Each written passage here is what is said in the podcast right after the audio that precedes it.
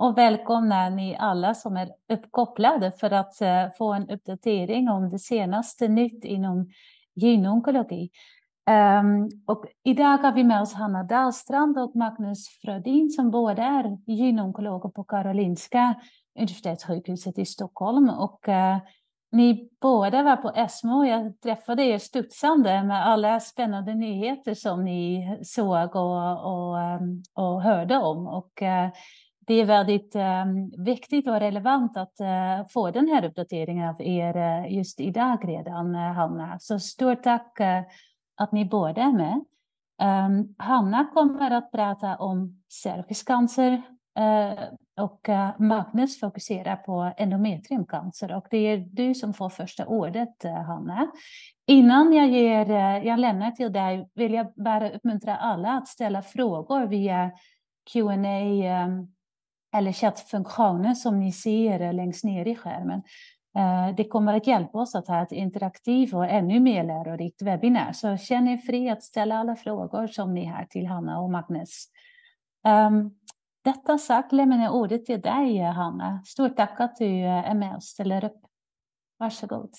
Tack Renske, och tack för inbjudan.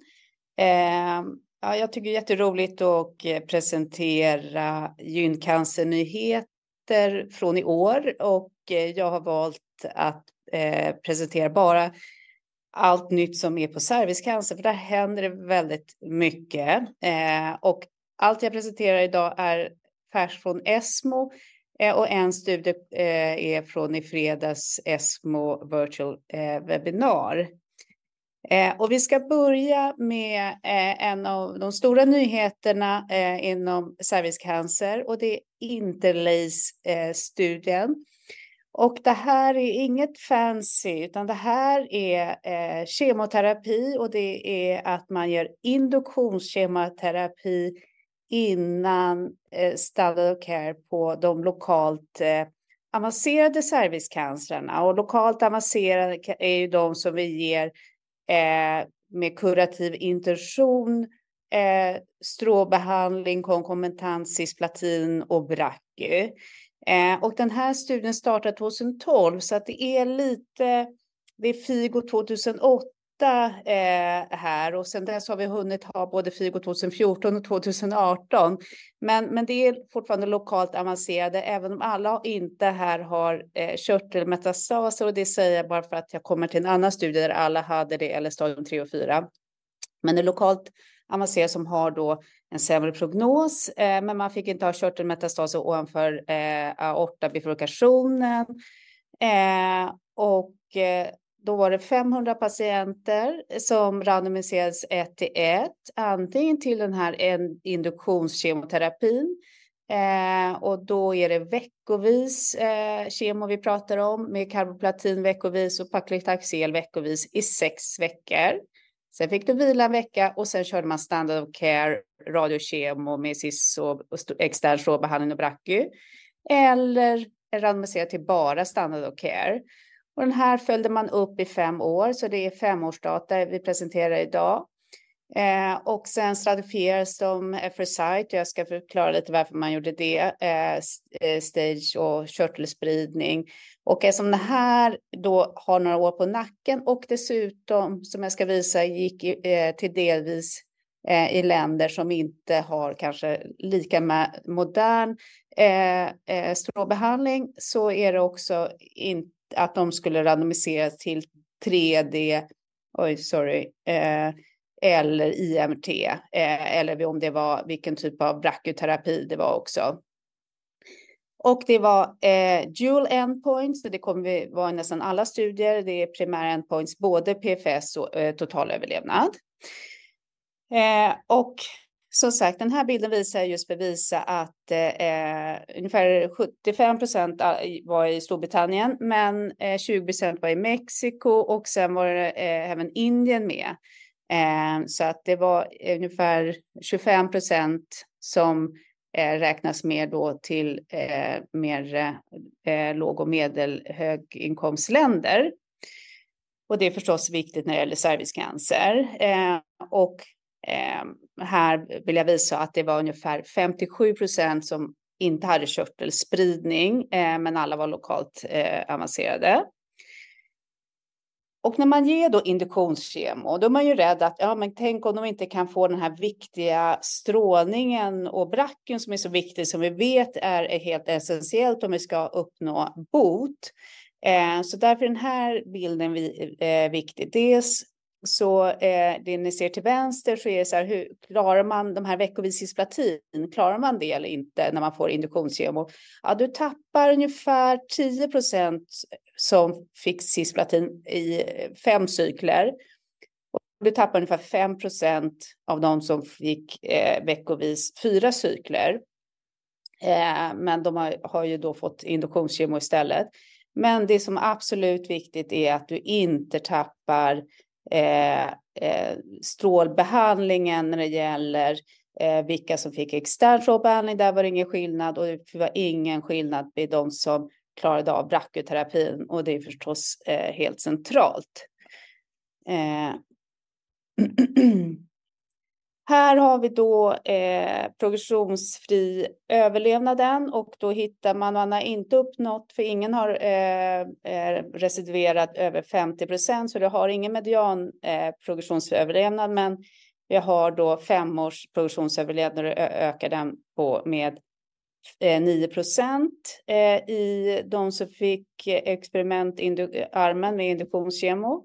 Och framförallt viktigast är då att du har en positiv överlevnadsdata där du vinner en femårsöverlevnad med 8 procent. Eh, eh, där är tydligt separation av kurvorna. Eh, och återigen så har du inte någon medianöverlevnad eftersom den har inte passerat 50 procent. Och varför har man den här då positiva överlevnadsdata? Jo, det kan förklaras är att du minskar antalen fjärrmetastaser med 8 procent. Om ni tittar längst ner här eh, så eh, ser ni att det är samma lokal eh, antal återfall, lokal relaps då. Eh, men det är fjärrmetastaserna som man vinner med induktionskemo, precis som man tror eh, egentligen. Och den här studien är då förstås eh, viktigt i eh, för alla länder eh, och den är lätt att få införa. Eh, vi väntar på eh, publikationen också som eh, kommer snart. Men eh, det är framför allt viktigt att det här är ju inga dyra preparat som eh, annars dominerar i många nyheter. Så att det är viktigt för de länder som har det sämre ekonomiskt ställt. Då fortsätter vi på nästa studie eh, och vi bibehåller samma grupp. Det är avancerade, lokalt avancerad cervicancer, men i den här studien hade alla de som hade eh, stadium 1B eller 2, alla de hade även körtelmetastaser eh, och sen eh, stadium 3 och 4. Eh, så att, och det är alla de ska ha då kurativsyftande, radiokemo eh, och, men här randomiserades istället 1 till 1 och här är eh, över tusen så är det en dubbelt så stor studie eh, till tillägg med immunterapin eh, pembrolizumab under pågående radiokemo men sen underhållsbehandling efter eh, antingen placebo eller 15 cykler med, med pembro. Eh, och här, med den här bilden vill jag visa dels bara påminna att de hade körtelmetastaser eller stadium 3 och 4, så det är liksom ännu sämre grupp, verkligen hög, hög risk. Men eh, en annan intressant med det här är också att det är endast 4-5 procent som har PDL1 score eh, eh, under 1 och vid relaps så är det det vi använder. Men när man tittar på primärt i den här studien så var det väldigt få som har det eh, eh PDL-1-score. Eh, eh, så.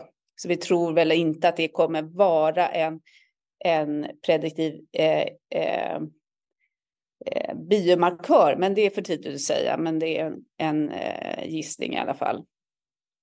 Ha, hur gick det då? Det här är eh, primär endpoint och det är follow-up bara eh, drygt eh, tio månader. Eh, och eh, då har vi inte då medianöverlevnad eh, eftersom det inte är 50 procent som har uppnått det. Men man har en, en eh, progressionsfri överlevnad med hazard ratio, alltså du har en på 0,7, det vill säga du har en 30 minskning till återfall. Eh, och eh, eh, vid två år så är den skillnaden ungefär 10 procent. Jag tror det var eh, follow-up var nog, förlåt, eh, 17,9 månader stämmer det. Eh, jag sa fel. Så un, ungefär ett och ett halvt år eh, follow-up. Och efter ett och ett halvt år follow-up har vi inte mogna OS-data, men du har eh, interims-OS och man ser ju att de börjar separera ungefär vid ett och ett halvt år här. Eh, så vid två år så finns det en trend eh, till eh, eh, eh OS-vinst, men de är inte mogna efter så kort tid. Och gissningsvis kommer vi eh, behöva vänta på de här innan det här blir aktuellt, men det är, tyder ju på att det kan bli positiva OS-data med även immunterapi i samma grupp. Så, och hur går det då? Man lägger till immunterapi, de är rädda att det blir diarré och kolit och kanske hindrar den här viktiga kurativ syftande radiokemo. Men det var faktiskt eh, lika mycket diarré i grupperna, eh, så man upplevde inte att man hindrade eh, eh den kurativa behandlingen. Och det är förstås väldigt viktigt. Nu fortsätter vi cervixcancer sjukdomsfasen. Vi har passerat primärbehandling och hamnar i de som har återfall. Och det här är en liten återblick till hur har det gått för den här gruppen. Alltså första återfall där vi ger platinumbaserad behandling sedan väldigt länge med platinum och eh, paclitaxel var tredje vecka. Och här är en liten blick hur det har gått för dem. När, när jag började i den här branschen eh, så, så var det det här att det var drygt ett års eh, totalöverlevnad och det är när vi ger bara kemo. Sen kom den första stora nyheten med eh, Bevacizumab. Eh, den publicerades väl egentligen eh, lite tidigare, men kom väl in i klinik i många länder 2014 och då ökade man för, från knappt 13 till eh, knappt en och en halv eh, medianöverlevnad. Sen den tredje väldigt stora, den publicerades, vi införde det i Sverige faktiskt förra året, men den här bilden visar eh, 2023. Det är ju pembrolizumab där man la till det förutom eh, kemoterapi och BEV. Men i den här studien, Keynote 826, eh, där fick inte alla eh, bevacizumab eh, och eh, utan det var ungefär eh, en tredjedel som inte fick det. Eh, och eh, man hade också en prespecificerad PDL-analys. Eh, och där var medianöverlevnad för de som hade PDL-score över 1 eh, 28,6 eh, månaders medianöverlevnad. Nu ska jag presentera en studie som heter BCC som är att man eh, har då både immunterapi men alla får bevacizumab. Och det är BTC som då är, har immunterapin eh, atezolizumab istället. Och man fick välja mellan cisplatin eller carboplatin backbone. Eh, eller då eh, den här är, är open label, den här är akademiskt initierad. Eh, så den är inte den eh, är eh, ja, av Geico eh, och Engott. Och det är ungefär 410 patienter som eh, randomiseras ett till ett och eh, publis, eh, gick ut i fredags eh, på Virtual eh, Planetary eh, från ESMO. Och här eh, gav man sen att man kunde sätta ut efter progress med kemo och man, vilket vi ofta ser att man klarar, de flesta klarar inte mer än eh, sex sju cykler, men vissa klarade mera. Och sen kunde man fortsätta med den man inte hade tox på. eh, och vi ska presentera här eh, PFS-data och eh, interims-OS-data.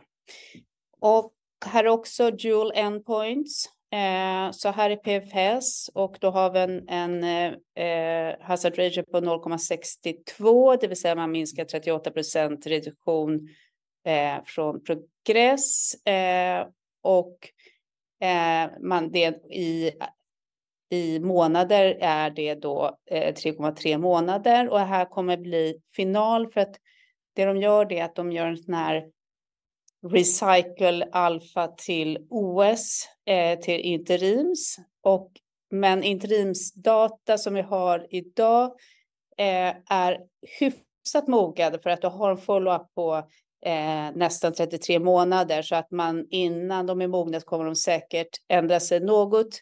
Men vi tror inte det ändrar sig jättemycket som det är en hyfsat lång follow-up. Och då har vi en hazard på 0,68, det vill säga 32 minst ingen risk av eh, eh, död.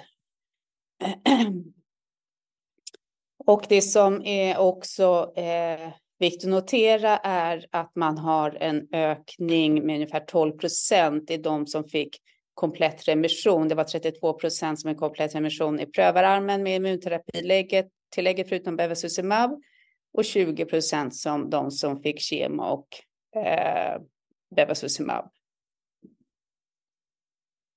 Nu fortsätter vi i sjukdomen på cervixcancer och kommer till de som har redan haft eh, åtminstone eh, karboplatin paclitaxel, eh, medel utan bevacizumab och eh, eh, vissa kanske har hunnit få immunterapi eller inte och då idag har vi tyvärr väldigt dåliga alternativ. Eh, och då har vi en studie som heter Innovate TV 301 och den presenterades det på Presidential ESMO precis som Interlace gjorde. Eh, och då har man en ADC och ADC är ju en antikropp-drogkonjugat. Eh, och det är att du har en antikropp eh, som binder mot antigen. I det här eh, fallet är det en tissue factor Eh, och eh, TV eh, har en, en payload där du har liksom själva det cytotoxiska ämnet som är, heter MMAE eh, och det är en mikrotubuli disruptor så det styr eh, eller stör cellcykeln då. Så att de här fick då, eh, du har spridd sjukdom och du ska ha mätbar sjukdom, men du ska ändå ha performstatus 0 till 1 och det är 500 patienter randomiserat 1 till 1. Och antingen fick du de här eh, TB som jag kallar den för, eller eh, patient choice. Och då var det ganska tråkiga alternativ som Topotecan eller veckovis Gemsar eh, eller eh, ja, andra. Och här hade vi i Sverige nog velat se veckovis Paclitaxel. Men eh, kanske inte använts lika mycket internationellt sett. Eh, eh, för det fanns inte som ett choice här. Primär endpoint är OS eh, och det här är interimsdata ehm, Och här vill jag understryka att det var en tredjedel som eh, var från Asien eh, och inte bara i, Europa och det är ju viktigt med tanke på eh, sjukdomen. Och det var bara en 27-28 procent som har haft immunterapi tidigare. ungefär två tredjedelar hade fått BEV. Och här är då PFS. Det som ni ser att det går ju inte bra för patienterna, men det går eh, mindre dåligt för dem i TV-armen. Där har en eh, Hansard ratio på 0,66, men det här är en medianuppföljning med bara 10,8 månader. Och varför den hamnade på presidential är på grund av det här att Eh, primär endpoint som är in, fortfarande interims eh, ter sig eh, bli positivt och det är förstås eh, svårt i den här patientgruppen. Eh, men där eh, medianöverlevnad just nu eh, efter så kort överlevnad var vinst på två månader. Men som ni ser att medianöverlevnaden i tv-gruppen var knappt ett år jämfört med eh, eh, nio och en halv månad i kemoarmen.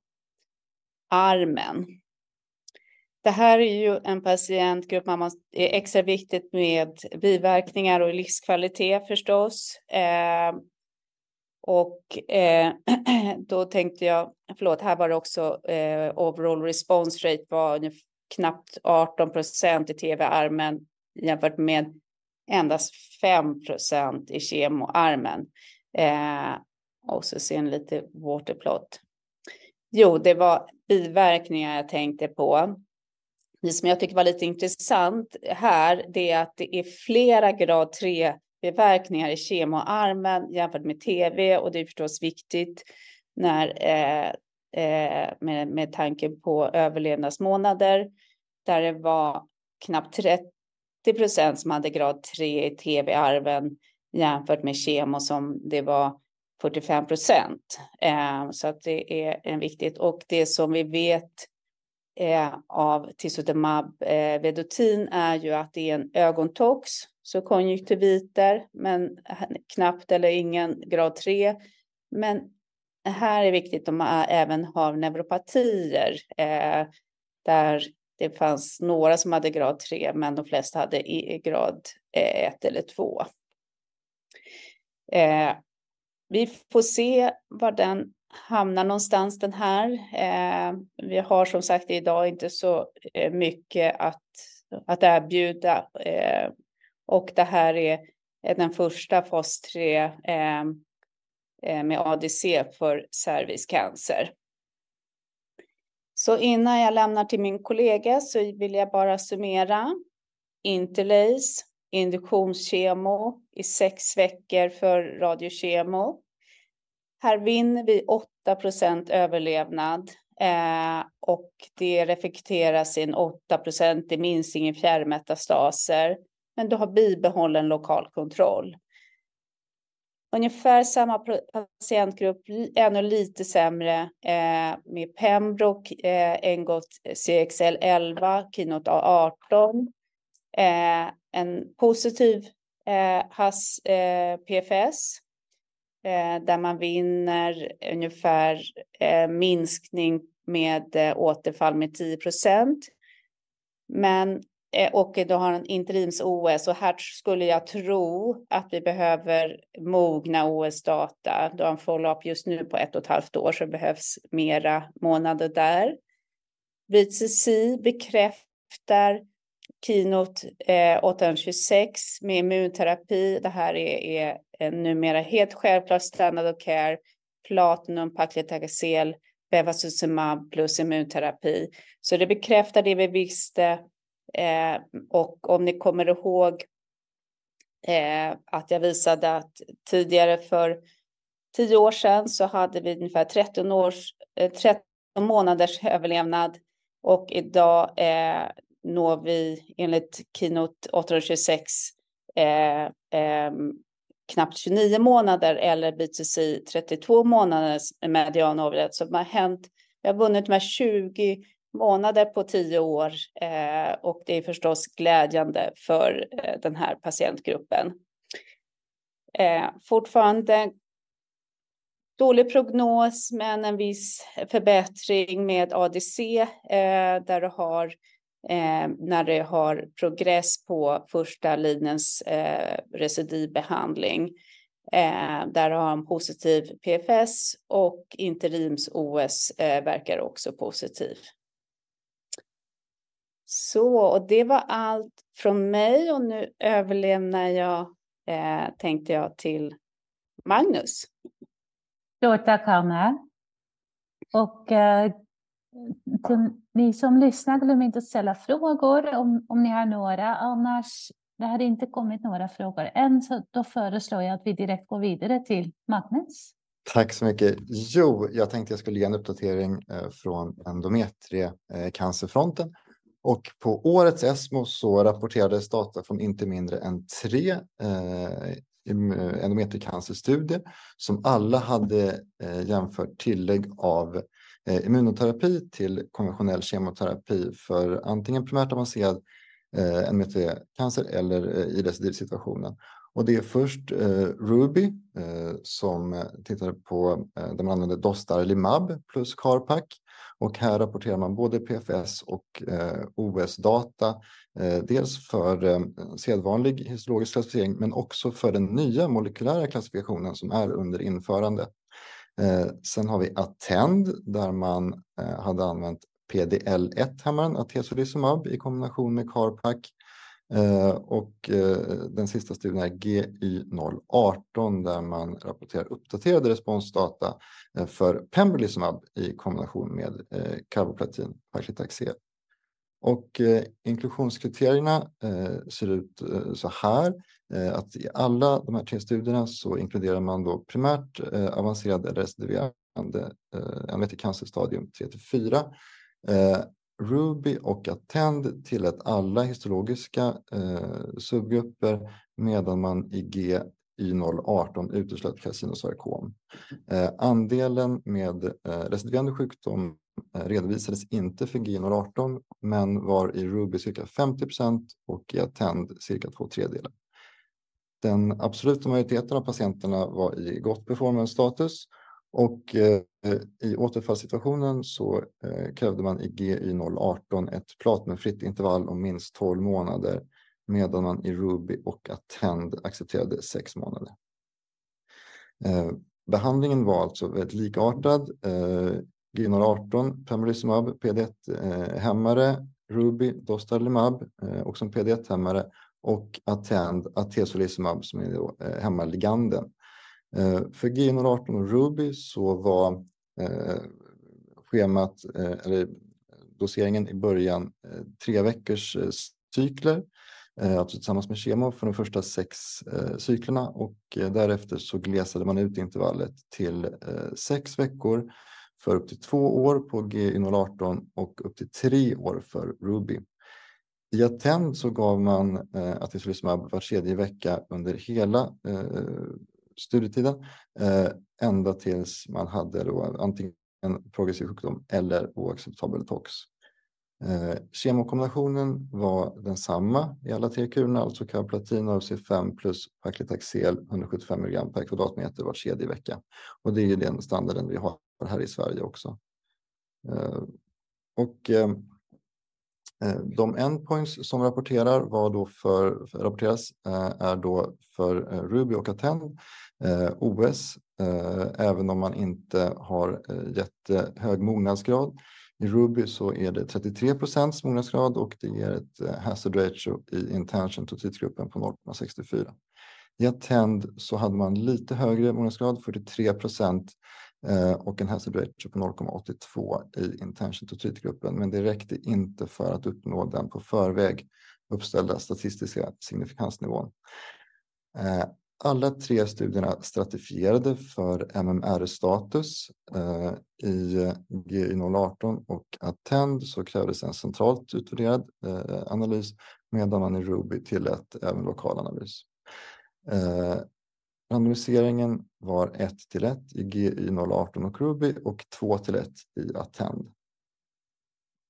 Eh, I Ruby-studien så hade man förutom den eh, vanliga histopatologiska klassifikationen också gjort eh, den nya, enligt den nya molekylära algoritmen. Det vill säga man delade först in, ehm, och det här ska också, det är inte på alla patienter utan det är på 400 av 494, alltså det var de som var tillgängliga. Eh, man delar först in eh, cancern i om den är, har en mutation i POL-I e. och i den här studien så var det bara 1,25 procent som hade den här mutationen, vilket är lite lägre än vad som brukar rapporteras, som ligger kring 5 procent. Av de som då hade, eh, som inte var POL-I-muterade så delade man upp i de som hade defekta MR-proteiner, som i det här fallet var eh, strax under 23 procent och i eh, de som hade intakta MR-proteiner så delade man upp ytterligare i de som hade en eh, mutation i P53 och de som var wild type. Och eh, det här var den största gruppen då som var wild type, det var eh, 54 procent. Och det kallas också non-specific molecular profile. Eh, om man tittar på eh, progressionsfri överlevnad i DMR-gruppen för de här tre studierna så är kurvorna eh, väldigt likartade. Eh, och man ser att eh, de start, eh, börjar separera efter cirka 4-5 månader, alltså efter eller i slutet av kemoterapin. Och i alla studier så, så eller hazard ratio eh, över hela linjen var kring 0,3 eh, och eh, signifikant i alla studierna. Eh, I ingen av studierna så uppnåddes medianöverlevnaden eh, medan den i placebogruppen var cirka sju månader. Det här är eh, bilder från Attend, alltså atezolizumab eh, och eh, när man tittar på PFS och OS i gruppen som hade intakta MR-proteiner så såg man ingen skillnad alls i huvudsak. Och det, det är som, som i, var i linje med vad som har förväntats sedan tidigare. Om man tittar på eh, PFS eh, i hela gruppen för tandstudien så såg man en liten skillnad eh, vid 24 månaders uppföljning så var 28 procent i behandlingsgruppen i remission jämfört med 17 procent i placebogruppen. Men det var inte statistiskt signifikant enligt de på förhand uppställda kraven. Eh, om man tittar på överlevnad i all comers eh, för tandstudien så ser man att kurvorna skiljer sig lite åt eh, till förmån för behandlingsgruppen, men att det inte är signifikant. Det här är då en interimsanalys med en mognadsgrad om 43 procent och hazard ratio på 0,82. Eh, jag ska tillägga också att eh, man tillät ju crossover så att i placebogruppen så hade eh, nästan 25 procent fått immunoterapi efter progression. Om man däremot tittar på gruppen med defekta MR-proteiner så ser man då förutom en skillnad i, för PFS även en, en tydlig trend när det gäller overall survival. Och man har vid 24 månaders uppföljning nästan 80 procent av patienterna i livet jämfört med strax under 60 procent. Eh, så eh, då går vi över till eh, Ruby där man då tittade på eh, Dostarlimab i kombination med eh, Carpac. Och även här ser man i eh, gruppen som har defekta MR-proteiner en tydlig fördel för behandlingsgruppen. Så att vid 24 månader så var eh, över 61 procent av patienterna i remission jämfört med bara eh, 15 procent i placebogruppen.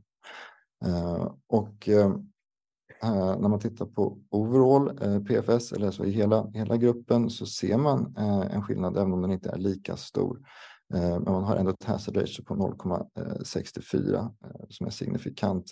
Eh, efter 24 månader så var 36 procent i behandlingsgruppen i remission jämfört med 18 procent i placebogruppen. Så, och då till intressantare siffrorna, det här är alltså överlevnadsdata och i DMR-gruppen så hade man en Eh, hazard ratio på 0,3. 83 eh, eh, procent var i livet vid 24 månaders uppföljning jämfört i behandlingsarmen jämfört med knappt eller strax under 60 procent i placebogruppen.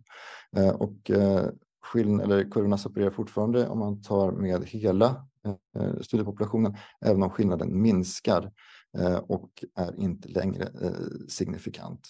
Och även här tilläts då Eh, crossover så att eh, 34 procent eh, i totalgruppen erhöll immunoterapi efter progression.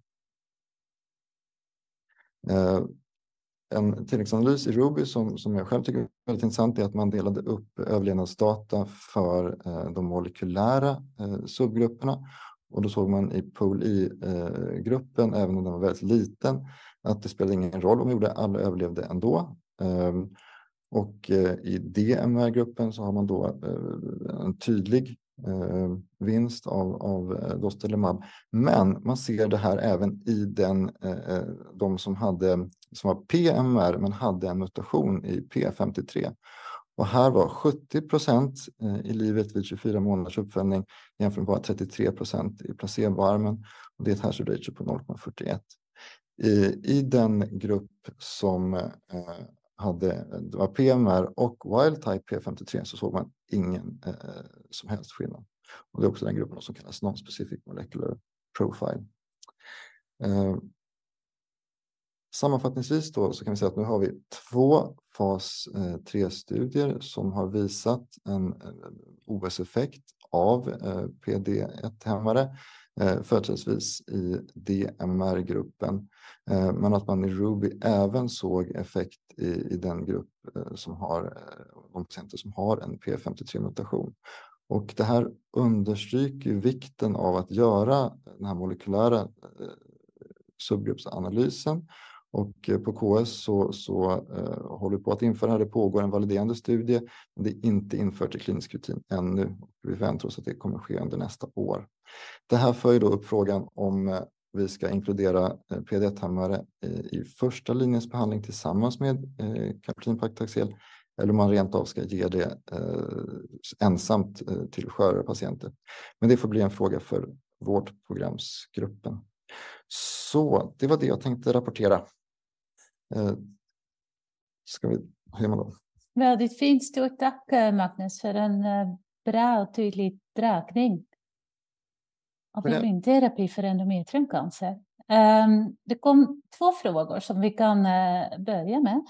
Um, en fråga till Hanna. Det framkom i Svenska Dagbladet och Dagens Medicin olika tolkningar av interlace.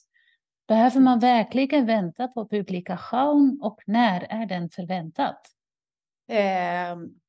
Jag måste erkänna att jag vet inte när det kommer och jag vet inte vilka olika tolkningar var. Jag såg någon skickade mig dagens eh, i svenskan. Eh, men generellt eh, eftersom det är fem års överlevnad så, så tror jag att det borde komma snart, eh, publikation. Jag, jag skulle förvåna att, att det ska eh, vänta, eftersom de borde ha eh, data klara. Eh, och om man behöver vänta eller det, vi brukar ju vänta, men man kan ju, kan ju förbereda ändå arbetet i nationella vårdprogrammet eftersom vi, det vi inte har i findata är ju förstås detaljer på patientgruppen och jag förstår de som är experter på radiokemo är ju väldigt intresserade av stråldata. Men då ska man tänka på att vinsten är, är eh, fjärrmetastaserna så att även om då det inte var top notch eh, strålning som vi har exempelvis tack och lov i Sverige så, så är ju fjärrmetastaserna, det är där vinsten är. Mm. Och eh, självklart, det här är ju CarPac, eh, det är ingenting vi behöver, preparat man behöver vänta på och framförallt är det ju väldigt glädjande för länder av, eh, som har det sämre ekonomiskt ställt. så. Men jag vet inte när det kommer. Det borde mm. komma snart, hoppas jag. Mm. Och, eh. men, men, det är ingenting som ni uh, använder i klinisk praxis? Än. Inte ännu, Nej. inte ännu. Eh, och jag vill inte föregå vårdprogrammet. Jag förstod att de har möte typ nästa vecka, så vi får höra vad de säger. Eh, men det är ju inget liksom som sagt subventionsväntande som man brukar Nej. göra. Nej. Eh, Nej. Mm. Mm. Um, en fråga till Magnus. Ska nya FIGO-klassifikationer för korpuscancer införas? Storbritannien avvaktar tydligen. Ja, eh, alltså den, den, eh, som kom nu. Vi har diskuterat det hos oss. Vi, det är ju inte riktigt aktuellt eh, ännu här i Sverige och vi tycker att vi håller kanske inte riktigt med heller. Mm. Eh, om, om, eh, kan ni bara förklara vad, vad, gäller det, vad gäller den nya klassifik klassif klassifikationen och vad, vad är betydelsen? För, för ja, alltså mm. den där, i vissa så ska man inte ta hänsyn till eh, eh, tidig spridning eller att de här eh, Visst är det så? Ja, ja. alltså det här eh, det, det, är inte infört eh, ännu, men det är på gång eh, och jag tror det har genererat, har genererat ganska mycket diskussion även här i Sverige eh, mellan oss. Och det som är det nya det är att alltså man är ju så van med att tumörspridningen är det som styr stadium. Det, det finns det lymfkörtlar, det finns det fjärrhistorier, vilka nära organ är engagerade och så sätter man stadium. Här lägger man på eh, eh, diagnostiska faktorer som är förstås jätteviktiga för prognos som vi har sett nu, det är de molekylära analyserna. Mm. Vilken eh, mismatch repair-status har de? Eh, vilk, har de POLI? Har de P53? Viktiga prognostiska stadier och det lägger man på och helt plötsligt byter man stadium. Då kan det vara liksom en liten tumör men ha något jättefult och då hamnar den i ett, liksom större stadium eller åh, det är en poli och då åker det upp. Och då tappar man lite, man tappar anatomiska, men det är ja. det, det viktiga stadiet för prognos och det är så vi väljer behandling. Eh, så är det rätt eller fel? Nej, jag vet inte, men man behöver nog, jag tror vi som eh, just nu känner att man behöver också titta då på TMM, det vanliga tumörstadieindelningen, eh, för att sortera och sen även när man jämför studier efter det så. Så att det är nog väldigt bra. Jag tror det är jättebra när vi väljer behandling att använda det. Det tror jag ingen tror på. Det är det här bara att man måste förstå att man släpper det anatomiska och lägger på de mer moderna eh, prognostiska eh, faktorerna. Så att om man vill veta vilket stadium, då måste man ha en eh, TNM-stadiet då. Vi får väl se hur det blir. Och, och, men, och um, när detta kommer att införas, just som den molekylärpatologiska ja. egenskaper, ja. kommer det att, får man svar på detta från första diagnos? Eller det, för då behöver man ja. öka upp sin patologiska analys? Ja, jätteviktig fråga. Vi har eh, liksom skuggmarkörer, immun, där liksom MMR kan man göra med immunterapi, P53 kan man göra med immunterapi, mm. Polin kan man ju inte göra det. Mm. Eh, så att eh, idag har vi det ingenstans att man får, eh, för att om man ska välja adjuvantbehandling, då måste man ju veta det, eh, ja, gärna liksom tre, tre, veck, tre, fyra veckor efter operation. Och då är frågan, då måste man kanske till och med göra den analysen på det diagnostiska, det är oftast en, en endometriebiopsi. Eh, så att det är en logistikgrej där och det är en av anledningarna till att vi inför det i ett projekt nu på Karolinska Vi måste få in logistiken förutom forskningen förstås. Mm. Eh, så att eh, det, det, kommer vara en utmaning där kanske vissa väljer att bara köra poli och det andra immunterapi. Men eh, vi just nu på KS väljer att göra samtliga därför att vi tror att ja, det blir inte så mycket dyrare om man ändå gör genanalyserna. Mm, mm. Mm, utmanande att få det jämlikt i hela land, landet. Och... Jag vet. Precis, ja. men jag tror att den här upparbetningen med att få snabba genetiska svar, vi har ju sett i andra tumörgrupper att det det blir mer och mer så att logistiken eh, från eh, vävnad till molekylära svar, det blir mer eh, viktigt för att vi ska kunna välja rätt behandling. Och, och, och, ni har ju redan börjat väldigt tidigt med BRCA för ovarialcancer. Ja, det, ja OVRD precis. Ja. Ovarial, mm. ja. En annan fråga till Hanna om eh, eh om ADC och, och eh, eh tror du att eh, TV eller, eller möjligtvis andra ADC kommer att få en plats inom klinisk praxis och när?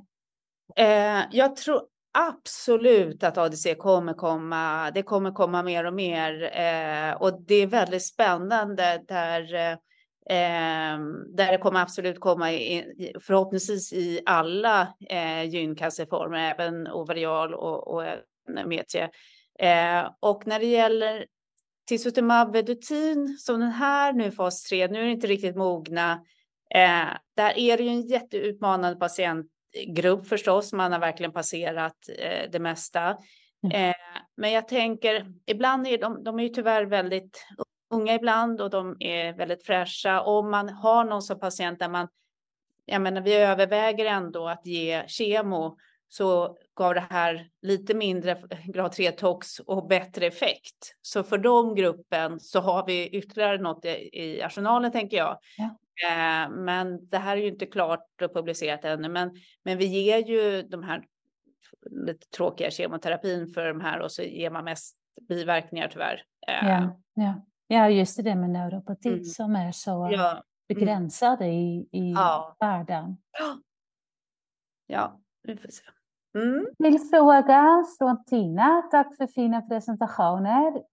Du och Ea presenterades också på ESMO inom endometriecancer, men var inte med, var inte, var med i din presentation, Magnus. Vill du säga någonting om den studien? Ja, nej, jag hade den eh på, på de eh, eh den tidsutveckling jag hade så, så valde jag att fokusera på de här tre immunstudierna. Ja. Men så att du och E föll bort tyvärr. Mm. Och du och E är ju med Durvalumab ja. och Olaparib, mm. alltså att man kombinerar immunterapi och PARP hemma vid endometriecancer, observera, vi pratar inte om mm. exoscancer som man kan göra. Och jag skulle vilja säga att jag, jag och responsen där att man blev inte klokare, man blev mer som ett frågetecken. Jaha, har, har den en roll? Det är inte så att, mm. man, att det var tydligt att det inte har en roll med parphemmare, mm. så mm. och det var ingen tydligt heller att den har en roll, utan det var för att om jag förstod tolkningen rätt så hade man inte kunnat, man hade inte gjort en power tillräckligt att separera för eh, de molekylära grupperna, för vi tror ju att det egentligen bara vissa som har nytta av parphämmare och det var inte tillräckligt power att separera det om jag förstod alltså det. Man kan tänka sig gruppen med serös endometriocancer ja. har en, en HR-defekt um, homolog rekommendation så, så är det ju intellektuellt tilltalande att använda det, men, men ja. det var inte övertygande i, i studien. Mm. Eh, det, I Ruby 2 så ingår det också ett mm. tillägg av olaparib då i, i, eh, vid endometriocancer. Uh, och där är ju inte data heller. Det är niraparib. Niraparib, niraparib, niraparib, men en parpemmare då. Mm. Men, men man skulle ändå förvänta sig viss respons i, mm. i, gruppen med SÖS. Mm. Jag håller med. Så att det blir väl så här, ja kanske, eh, så blev det. Eh. Konceptuellt skulle det kunna fungera för vissa ja, subgrupper grupp. ja. som ja, utvecklar mer neoantigener till följd av PARP-inhibitorer och därmed blir mer känslig för immunterapi. För att förtjäna att nämnas på SOF-seminarium så måste man ju faktiskt presentera OS-data. ja, med hashtag quote på minst. Uh, nej. Mm. nej, men intressant. Och um, um, om du, Magnus, nu skulle få uh, välja, eller kommer vi bara att kunna byta ut de där checkpoint-inhibitorer mot varandra baserat på, på pris? Ja, det skulle jag säga. Alltså, de verkar ju ha väldigt likartade effekt. Så det blir en prisfråga. Det, det är värdefullt att veta. Mm. Ja, eller precis så NACT och NT. Idag, ja, NACT ja, precis. Ja, idag har vi ju Dostalimab som eh, NT-rådet rekommenderar av prisskäl över Pembro i, i, i endometriegruppen. Eh, vi får ju liksom se hur det blir framöver. Det ju, men, men effektmässigt så kan man inte utifrån de studier som presenterade kan man inte se någon skillnad. Nej. Mm. Um, inga fler frågor i chatten. Har ni reflektioner på varandras presentation eller tankar? Hanna, har du funderingar kring just endometrium och framtiden eller tvärtom? Um, ja, alltså nej, om jag bara tänker på cervixcancer som är ju eh, utmanande. Ja, det är det första vid cervixcancer är ju så här vi vill bli av med det med vaccin och screening. Så nu har jag sagt det. det är det viktigaste. Eh, och sen är det ju så högriskgruppen, nu har det hänt eh, två liksom, liksom gamla induktionskemo och sen kanske immunterapi får lokal. Eh, men det är fortfarande väldigt många som reserverar så där hoppas jag ännu mer att man kan hitta någonting. Mm. Eh, men sen, och då har vi redan satt en standard för första recidivbehandling med, med eh, bevacizumab och immunterapi för, på kemo. Men vad man gör sen, det är tror jag fortfarande ett öppet, äh, öppet fält. Ja. ja. Mm. Ja, dina reflektioner på sex? Ja, nej, alltså, jag tycker det är glädjande att se att, att det måste inte vara flashiga droger för, för att ha effekt, utan neoadjuvant kemoterapi kommer man ändå en, en, en bit med på cervixcancer mm. och att det kan då det är implementerbart i, i hela världen och att man måste inte ha jättestor budget. Så det, mm. ja, ja. Ja, men det var samma som i melanom, i malignt melanomfältet där man också har visat en tydlig förbättring av överlevnad. Mm. Bara genom att ge en del av behandlingen innan istället för efter operation. Mm. Ja, ja. Men då, då, då tycker jag att vi avslutar för idag. Stort, stort tack Hanna och Magnus och stort tack till Mediahuset också. Och framförallt stort tack till alla som lyssnade och tittade och jag hoppas att, eh, att det har varit givande och lärorikt. Um, vi ses igen om uh, några veckor. Vi kommer att ha ett webinar om kloka kliniska val inom onkologi och eh, ett till webbinarium om palliativ medicin. Eh, och det kommer ni att få en kallelse eller en inbjudan till. Så jag hoppas att många vill eh, logga in på de där kommande webbinarier också. Och med detta lämnar jag ordet till Mediehuset. Stort tack för mig.